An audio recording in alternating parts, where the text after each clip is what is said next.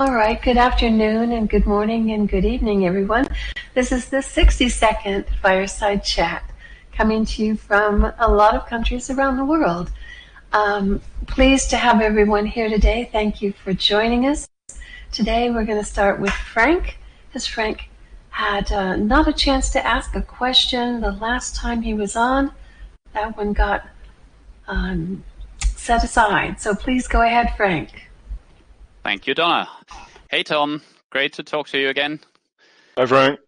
Um, so you've often said that we have the free will to decide whether we want to play another experience packet in a PMR mm-hmm. style virtual reality. But we almost always decide to do that because sooner or later, after our last experience packet, our IUOC gets bored hanging out in in PMR and thus decides to play another round in the PMR game. Mm-hmm. On the other hand, I think you've said that some other entities just hang out in NPMR.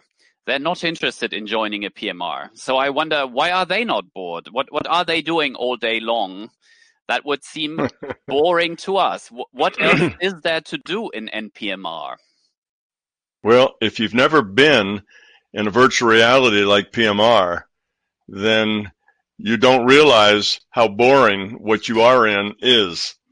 So for those who have never been in a virtual reality, to them, that's just the way life is. And they just, you know, they do what they do, but it's a very, very slow track compared to being in a, in a PMR. So, but they don't realize it because they've never had that experience. They've never had the contrast. So they don't really notice that much. So yes, I've run into entities who have had no association with PMRs. They've just been out there, but they uh, they don't evolve very quickly. They um, you know they don't they don't have consequences. Now, it's not so much that none of them have consequences in any sense. Sometimes there's groupings, and they have interactions between them, but it's more like interactions in a dream what we would call a dream space, where the rule set is not very strong rule set. so they do have interactions with others and so on, but it's it just doesn't have the consequences that it that it has here. But over time, they can evolve. It's not that that's an impossible place to evolve. It's just a slow track. It doesn't challenge you nor give you the consequences that almost everything you say and do here has consequences unless you say and do it by yourself, you know, in a in a closet. Then there's very few consequences. But if you're if you're in, interacting with other people, most everything you say, most everything you do as you interact with other people has consequences outside of you. And that's not true if you're in a, a dream reality, kind of a, you know, a, a, still a rule set, but just a very minimal rule set. So they don't notice that, that they're bored. they're not bored because they don't, they've never been to a place that was a lot faster. Sort of like people who, um, who live in a big city. You know, if you know people who spent all their life in a big city and then they go to live out in the country someplace, they have a similar sort of thing. They go out into the country and after about six months or a year of that, they're wondering what to do. They feel not stimulated. They feel like life is too slow so, so it's, one- it's a similar, yeah, it's a similar sort of sort of thing. It's what you get used to. If you're used to that slow life, you go to the big city and life is way too fast and too much is happening all at the same time and it gets confusing and you realize that most of it is very shallow and doesn't have much meaning and you want to go back to the country. You know, it's, it's kind of what you get used to is, is what you like. And that's the way it is with them.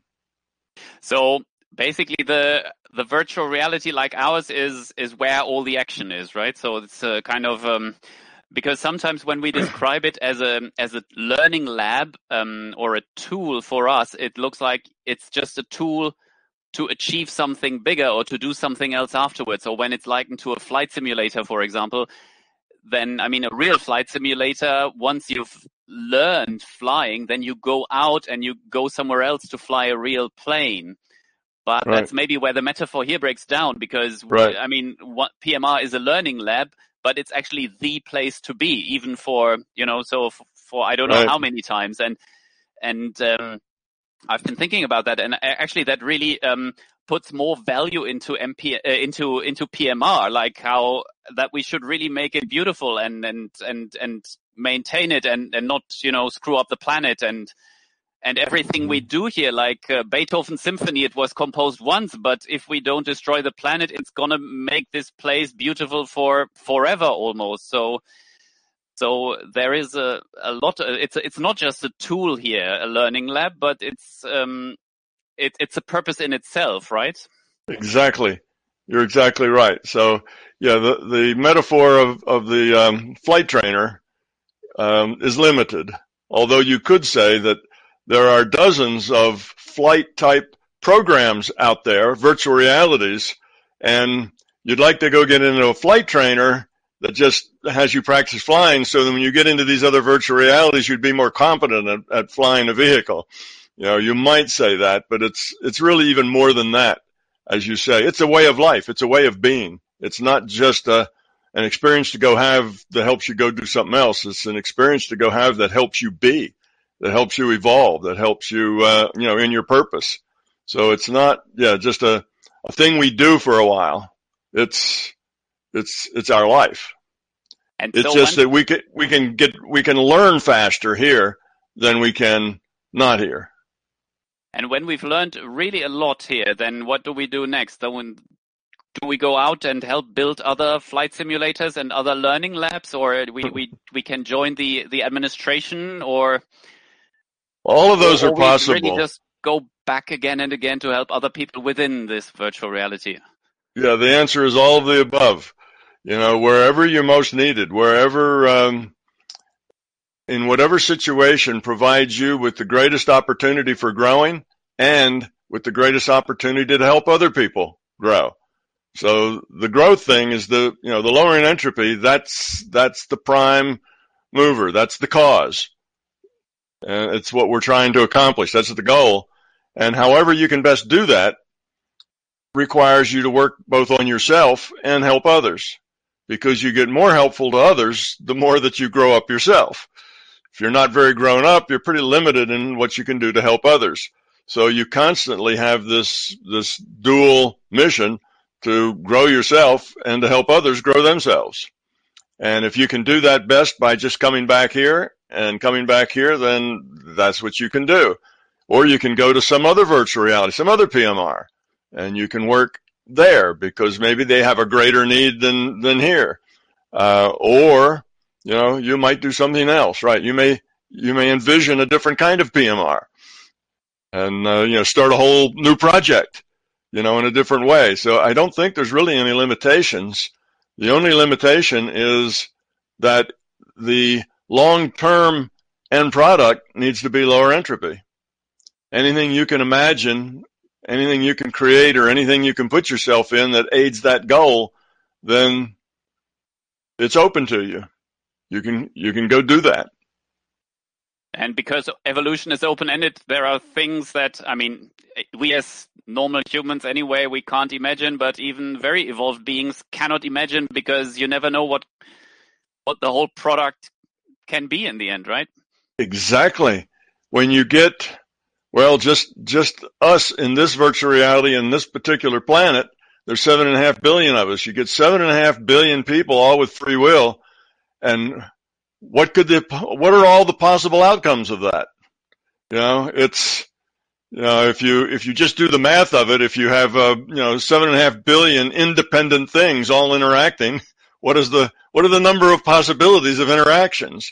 You see, it's just, it's so, so huge that it's mind boggling. You can't even think about what that might be. But now you have a system that's got multiple PMRs and multiple processes and processes outside of PMRs. And if you mix all of that up, what's the potential of that system? It's, you know, I, I won't say it's infinite because infinity isn't a real thing, but it's about as close to infinite, I guess, as we can, as we can imagine. So yes, the, it's open ended. The system will just keep evolving and, you know, one might think that, well, eventually perhaps you'd get to the point where it had evolved to where there weren't any new spaces to get into. Theoretically, that would be the case. You know, there's nothing, you know, if you keep lowering your entropy, you'll get to a point where it's harder and harder to find more entropy to lower. But that is that boundary is so far away that it really doesn't deserve a whole lot of thinking. And the point is, if that's the case, this particular virtual reality got to the point that it wasn't real useful anymore, then you'd make a different virtual reality with a different kinds of rule sets and different kinds of interactions that would be more useful. So, you know, it's a, in that way, it is a, it is a tool that suits where we are now as individuated units of consciousness. It's a tool that suits us. If we outgrow this tool, I'm sure we will have uh, generated new tools that will suit us better. But it's hard to think of running out of potential. That's that's almost unimaginable given the fact that all of these people have free will. Because even though sometimes people grow up and lower their entropy, sometimes after that they'll turn around and increase their entropy for a while too.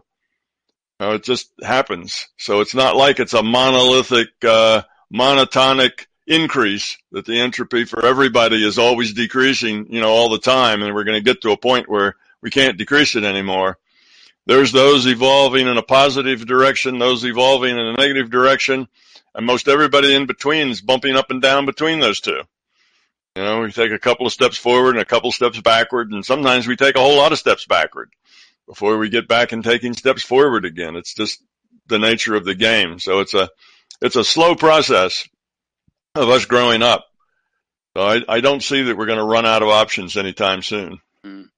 And um, just as a last thing that I would like to say, um, so even if the whole thing is evolved and evolved much farther than we, we can imagine right now, but it will not merge all back into one thing. So the MBT model is not like some other spiritual models, like it's not cyclical, that it evolves to the point that it's ex- exploited all the options and that's almost like you know the, the the beginning and then it goes back. So it's it's it's not an no. it's not cyclical right no, it's not a cycle like that at all. You see, it started out as one monolithic thing, and it found that to be very limiting. No matter how evolved that monolithic thing is, a monolithic thing is very limiting. You've only got one free will making choices. You know, that's a very, that's a very limited system. So you don't want to go back toward that system. It's not that everybody, all the IUOCs are going to grow up and return to the Godhead and become one with, you know, with Aum and, and now we're all done. Well, now we're back to where we started. Well, we may be a level up or two from where we started, but we're still back at the same problem. Wherever it is you are, you can do better if you're a monolithic thing by breaking into subsets of yourself and interacting with them. See, so it's not really cyclical in the sense that we grow up and then we return and and uh, disappear. You know, we are individuated units of consciousness, and as such, we remain. We remain that. Now, as free will awareness units, we do not remain. If you're a free will awareness unit, when your avatar dies, then the free will awareness unit just gets reabsorbed and no longer is an independent thing. It's gone. Well, you know, that's, that's not really cyclical either. That's just a temporary partition of some of the IUOC that, you know, once it, its job's over, then it just goes back into the labor pool, if you like, and, you know, gets another job once that job's over. And, uh, so no, we don't, we, our, our purpose isn't to merge. Our purpose is to emulate, not merge. So we would like to grow up to as much as we can. And the LCS has been working on that growing up a lot longer than we have. And it's probably bigger and brighter and smarter than we are too. So it's further ahead on this progression, but it's still progressing as well it's still progressing. So we're trying to be all we can be, which is we'd like to be like the LCS. Well, by the time we get there, the LCS will probably be something else. You see. So it's, it's emulation is what we're doing. You're, we're emulating that, uh, that source, not trying to end ourselves in it or merge with it or become it. I think there's a kind of a, an emotional satisfaction in finding things in cycles. It's like, you know, it's a, it's, it's a, um, you know, you have the beginning and you have the ending and it's all kind of neatly packaged. But evolution isn't like that. Evolution is not a neat package. Evolution is open ended and it just evolves and goes wherever it can go, however it goes there. And that's different. So it's not as, I don't know, warm and cuddly a, a concept as one that's, that's in a cycle. Cycle's kind of all neat and pat and, and self-contained, if you will. But the evolution is not. Evolution just chugs on.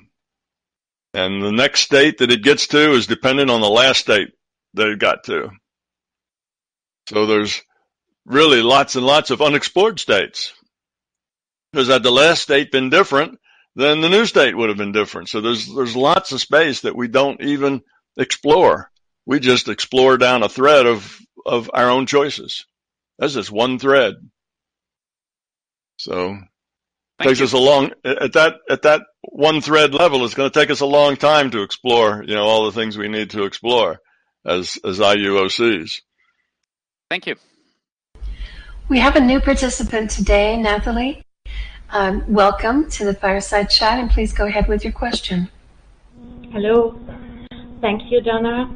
Um, first, I want to say for short uh, thank you, Thomas Campbell, for writing down your theory and um, sharing all the stuff for free. Um, it already helped me a lot and um, yeah, gave me a lot of new viewpoints. And um, the question I want to ask you is um, how you think about our relationship to the Earth, and if you see the Earth as a known entity with an individuated consciousness, or is it more like um, it's it's just material? And um, I'd like to understand how it's possible that um, if you walk mindful through the earth and um, go into nature, there can get these high feelings inside of you, and um, they can make you so so free and um, yeah, lowering your entropy and bring you into love. Even so, is it a kind of conversation between me and or between the human and the earth, or is it more like just something that is created inside of my in, inside of me. Okay. All right, I can talk to that. The you know the earth itself is you know, I, it depends on how we define words, but let me try to make the definitions clear. And I would say that the earth itself is not conscious, in the sense that the earth is constantly making choices. You know, oh, I'm going to choose to do this. I want to choose to have an ocean over there and I want to choose to have a volcano erupt over here. It's not that the earth is making uh, choices like that, but there is a collective consciousness that we can talk about that is that is a collective of all the conscious things on the earth that is something that you can tap into and something that is available. You can connect to everything in that sense. And even things like trees, I think have an awareness. I wouldn't say they're conscious because I'm not sure yet that they make choices, but they certainly are aware. They are aware of their environment and they can, they can, um,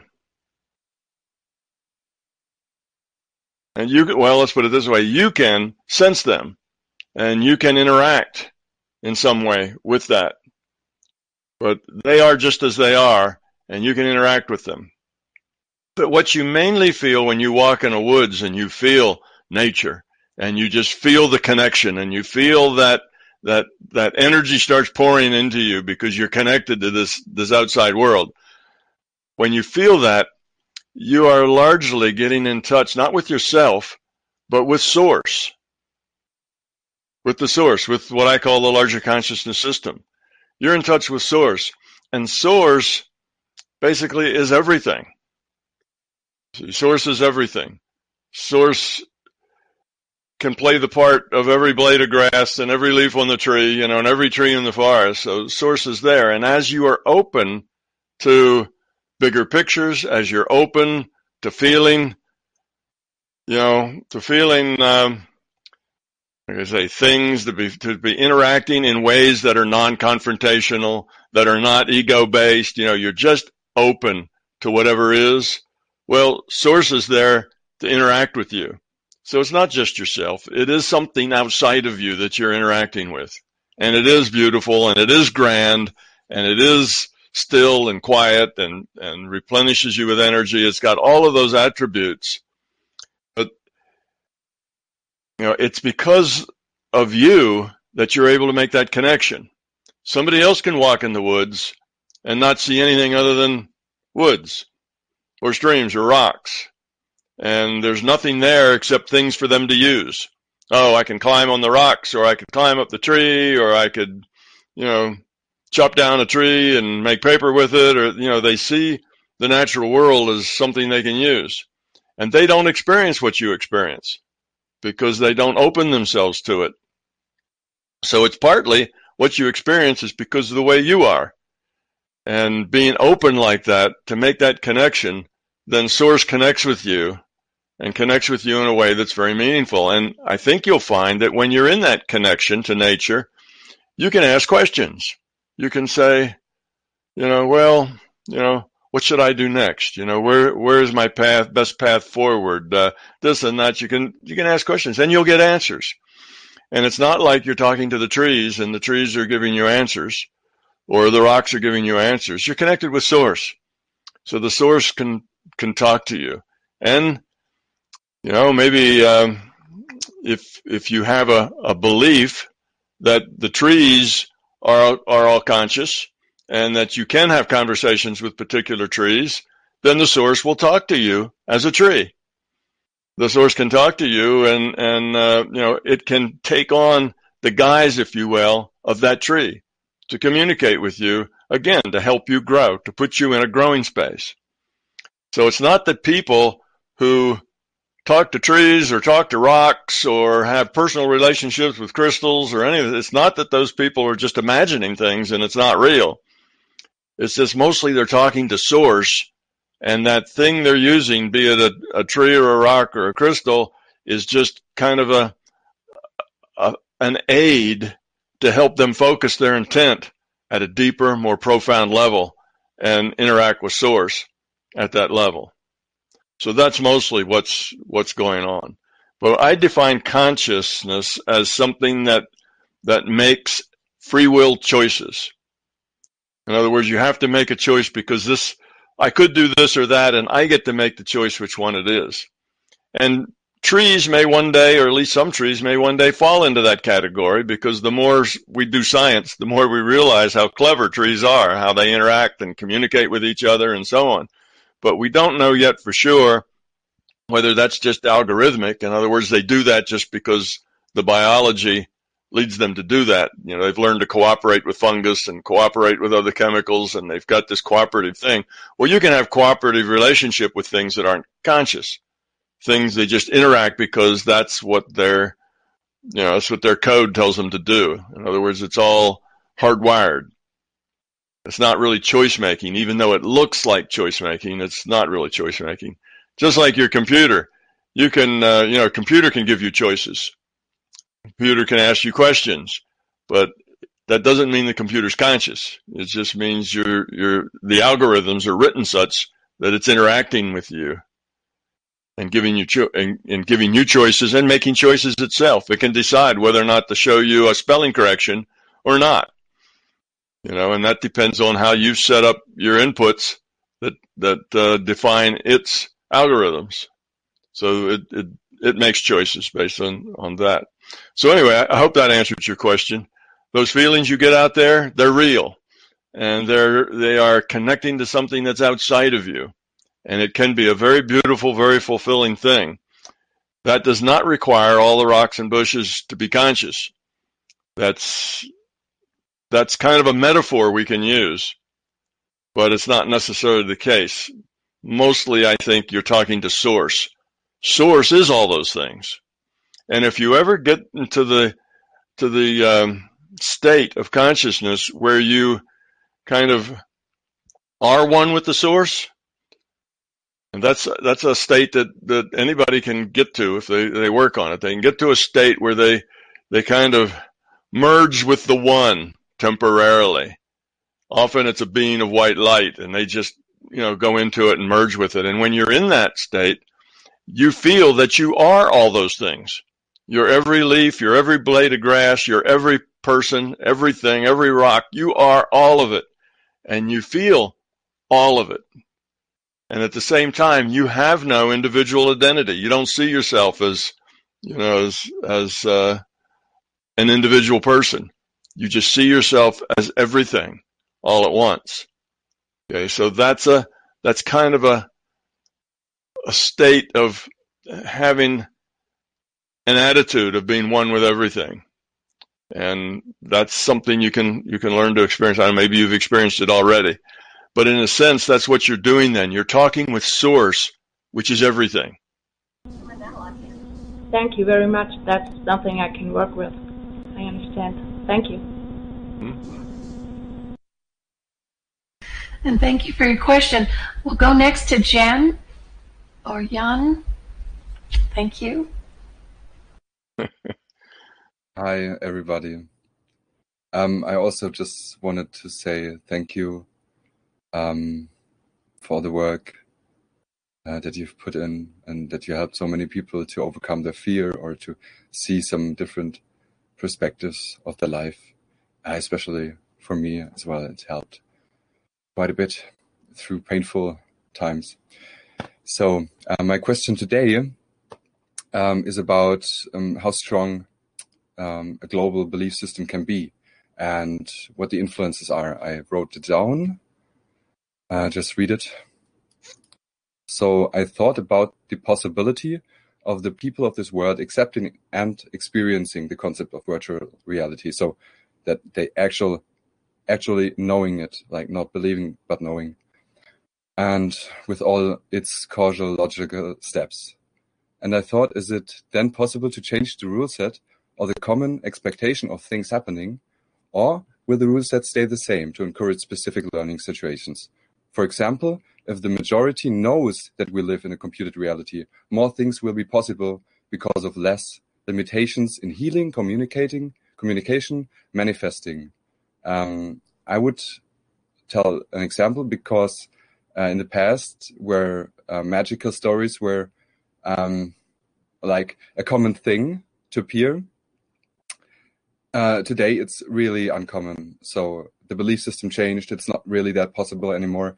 And maybe in the past, these creatures or these metaphors for specific things were um, actually real. Like the system was creating it because it was helpful for the people, but today we are not believing in it anymore. And so, therefore, it's not in the range of possibilities. But if we are mm-hmm. starting to see it again, that it's possible in a, in a larger in a larger spectrum, then uh, we might be able to create new, uh, not technologies, but um, ways of thinking to make possibilities more open. Uh, you hmm. know what what I mean? Yes, Mr. I do. Yes, okay. uh, it. Um, you are correct.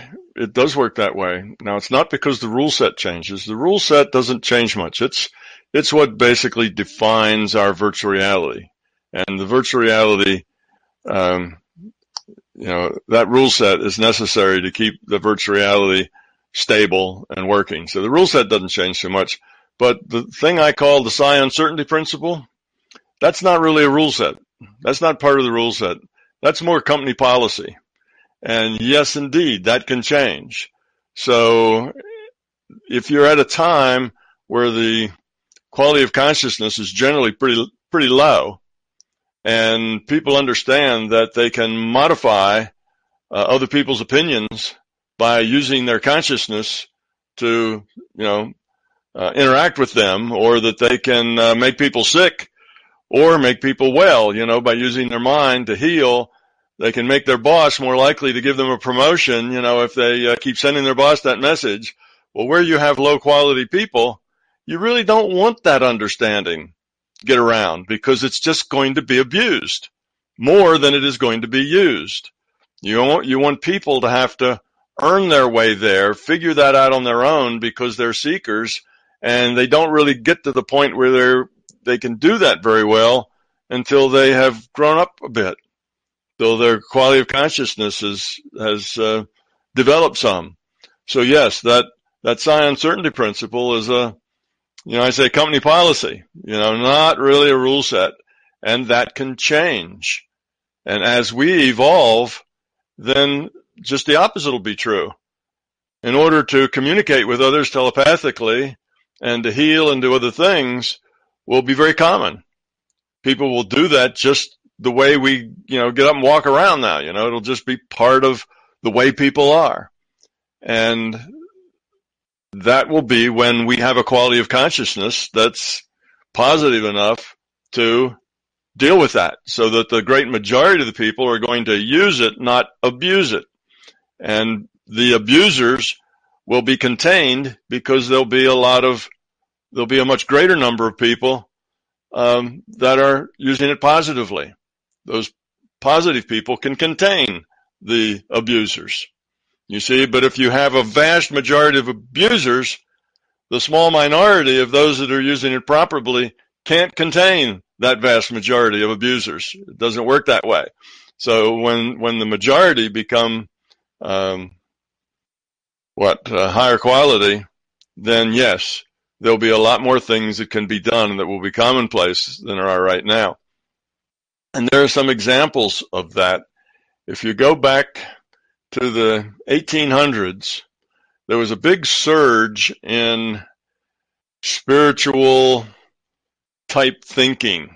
Back in the back at the time of theosophy, back at the time of uh, um, you know, Leadbeater and Blavatsky and and uh, a whole bunch of others, even um, uh, Krishna Krishnamurti kind of lived back in that in that period.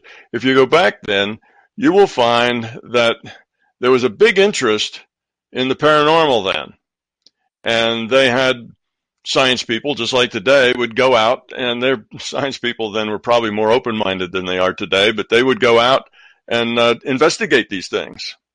And they found any number of of times and places where reputable people had come to investigate, and they found things called ectoplasm. And this ectoplasm was losing out of people and going places and doing things, and you know, they have photographs of it, and uh, you know, the eyewitness descriptions, and they were into uh, what was the other thing they were doing? Oh, table tipping and table, you know, um, levitation, where people would sit around and put hands up on a table, and another, you know, the, the table would go up, and so on. And of course, the General Society said that's all bogus, and you know, it's all tricks and and wires and and dishonest. But there were a group of scientists from various countries that would go around and validate that some of that was indeed true. Well, how come in the 1800s we can have ectoplasm oozing around and in the you know in the 2000s we can't well it's because at that time science was not good enough and adept enough to be able to take that apart and analyze it therefore there was enough uncertainty that would surround it that it was allowable and because the number of people who would find it credible was small, it didn't really affect the larger population. So that made it okay. Well, today that wouldn't be okay. You see? So now is there such a thing as ectoplasm? No, not really. That's just a metaphor. In those days, they had the sense that if you were going to affect something, then something had to reach out and touch that thing you affect this this action at a distance hadn't really gotten hold yet. Okay, so they needed something as a medium to go between the person doing it and the thing that was happening. So they came up with a metaphor. They called it ectoplasm because it was non-physical, but sort of physical, sort of non-physical. It was in the physical system, but it was a, a subtle substance. You know, they call it subtle, which means it's non-physical. You see, so they needed this because of their beliefs. So no, there is no ectoplasm, but did something actually ooze out of people and had pictures taken of it? Yes. The system let all that happen because it was using that metaphor because that metaphor was useful at that time. You see, to communicate with people, you needed that metaphor. So, yes, all sorts of strange things might happen and have happened that don't happen anymore just because times change and we change. Our ability to do analysis changes. Our beliefs change. You know, before, everybody went out of body had a silver cord and that silver cord was like a, a an air hose down to a deep sea diver. It connected them, it connected the non-physical subtle body to the body.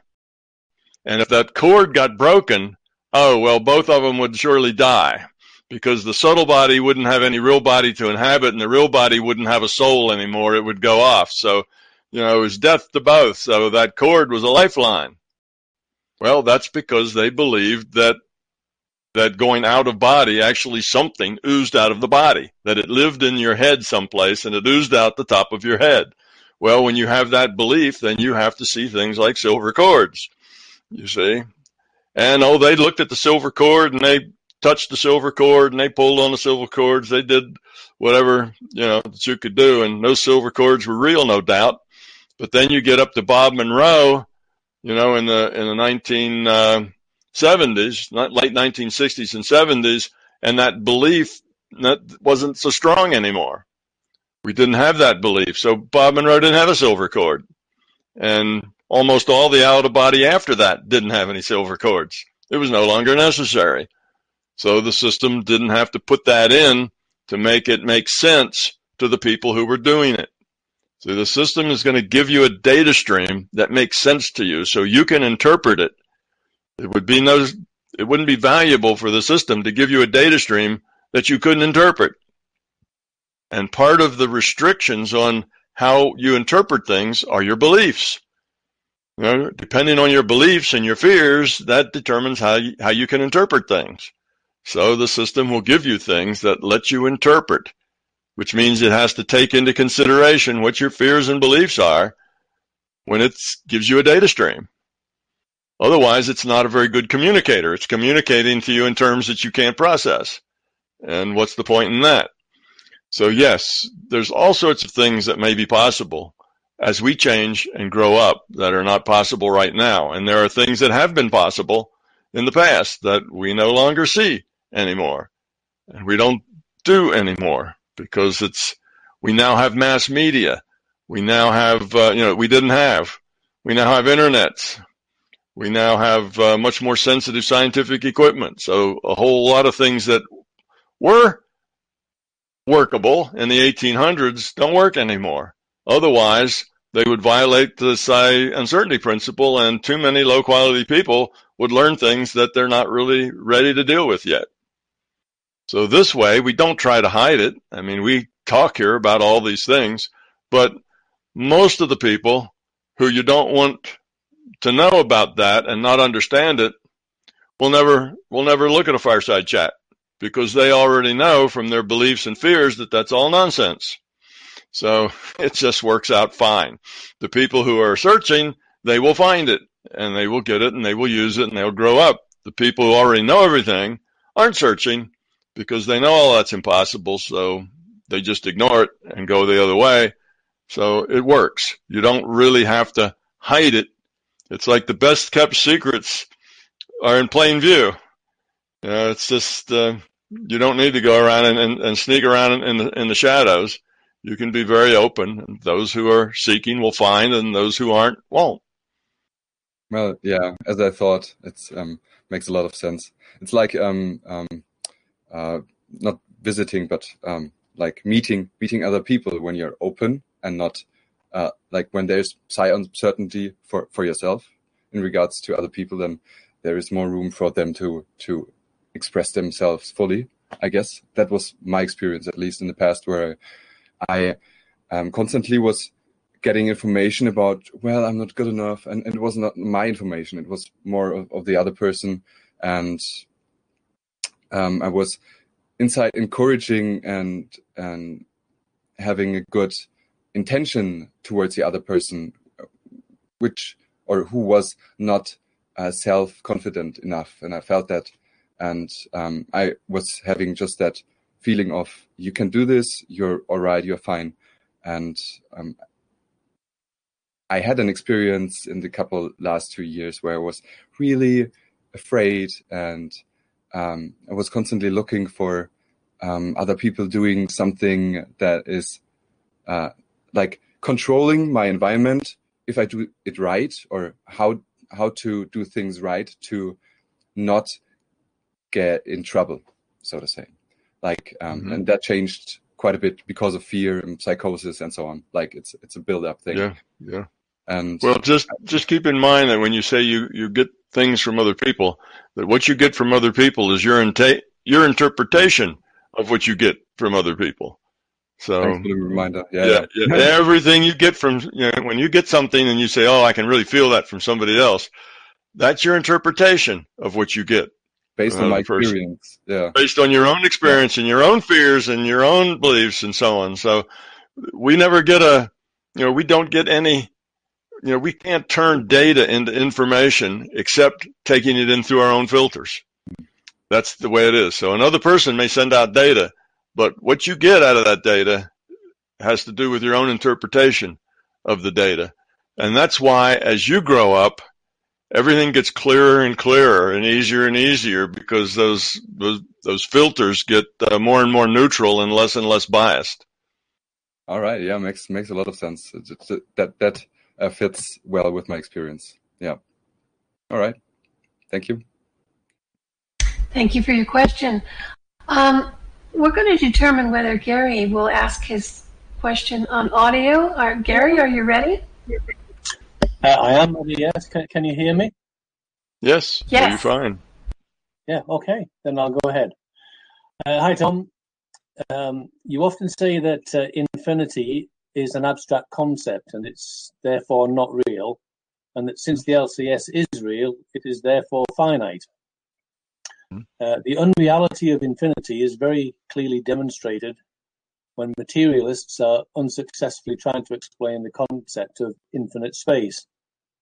Uh, from their perspective, if you consider what is at the outermost edge of the cosmos, they either have to say there is no outer edge because space is infinite, or if they try to define the whole cosmos as an actual size, then the question arises what is at the end? If it's some mm-hmm. kind of cosmic wall, what in material terms is behind the wall? Or put another way, what is the expanding universe expanding into? Mm-hmm. If I'm understanding correctly, MBT explains that in a virtual reality, space is defined by three coordinates, x, y, z, and that to create more space simply requires increasing those values. Yes. That is beautifully simple and very understandable. However, I find it difficult to understand the same kind of logic when applied to time. In the MBT model, time is real and linear. It defines change by virtue of the before and after state, and without change, everything would be permanently static. However, if time is real, it cannot, by your own definition, be infinite. For me, anyway, it is impossible to imagine a, be- a beginning or an end to time even within the rule set of a virtual reality, as that seems to contradict the process, which is one of the few assumptions of your model. Although RUOCs can evolve and de-evolve, in the larger picture of the LCS, surely the evolution of consciousness, the general trend, can only go in one direction. Indeed, you have previously confirmed this when you have said that consciousness evolution is never done that logically conscious can never say, I'm fully evolved, I'm done. So if mm-hmm. time is not infinite because it is finite and therefore real, how does MBT explain this, please?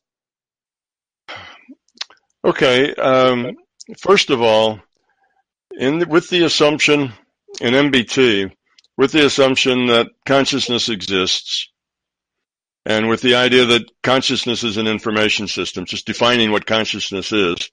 And information systems make information and communicate information. Then that basic assumption that consciousness exists brings with it several other things, several other other logical, um, uh, what should we say, um, some other things that are that, that have to be included with it, and one of those is time. So if consciousness exists and evolution exists, then time exists and free will exists. If you don't have free will, then conscious choices don't exist. There are no choices. If you don't, you know, if, if you uh, don't have free will, then a choice isn't a choice. Uh, and the choice has no purpose. It just is and you know things just are and remain that way forever. So it's kind of the null set that doesn't go anywhere. So in my model, time, where time comes from, or the beginning of time, isn't discussed. It just is. It starts with consciousness and with the idea of of uh, evolution, a, a system that can change itself, will change itself to suit its its interior and exterior environments. So that's where the time comes from. And then later on, regular time is produced by a, by just a, a cell doing a flip flop between a one and a zero, which becomes a metronome. All right. Now that defines time that always runs forward and it's, it's, well, I shouldn't say it, it always runs forward even in the first case, but now it's regular. Okay. You can, you can order things by time at that point. Now, when we get to the end point and say that the system, that I don't see any end to it. That theoretically, and I said this uh, the very first question was that uh, you know what what happens if the system fulfills all of its potential and it can't lower entropy anymore. It's gone as far as it possibly can go. Well, that is some sort of a theoretical point that perhaps the system could get there.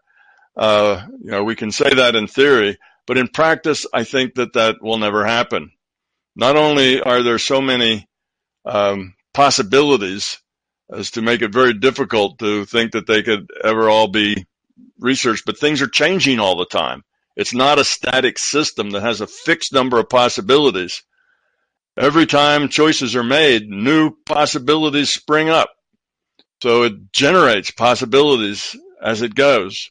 It generates potential as it goes.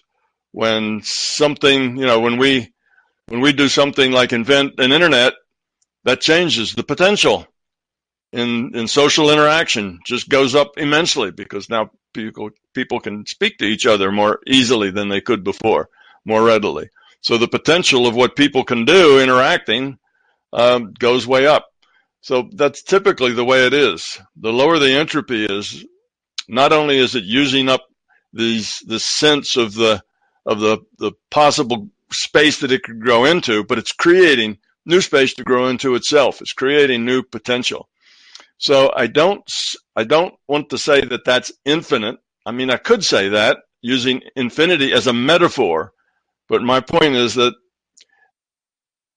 infinity makes a fine metaphor, but it is not an adjective to describe a real thing.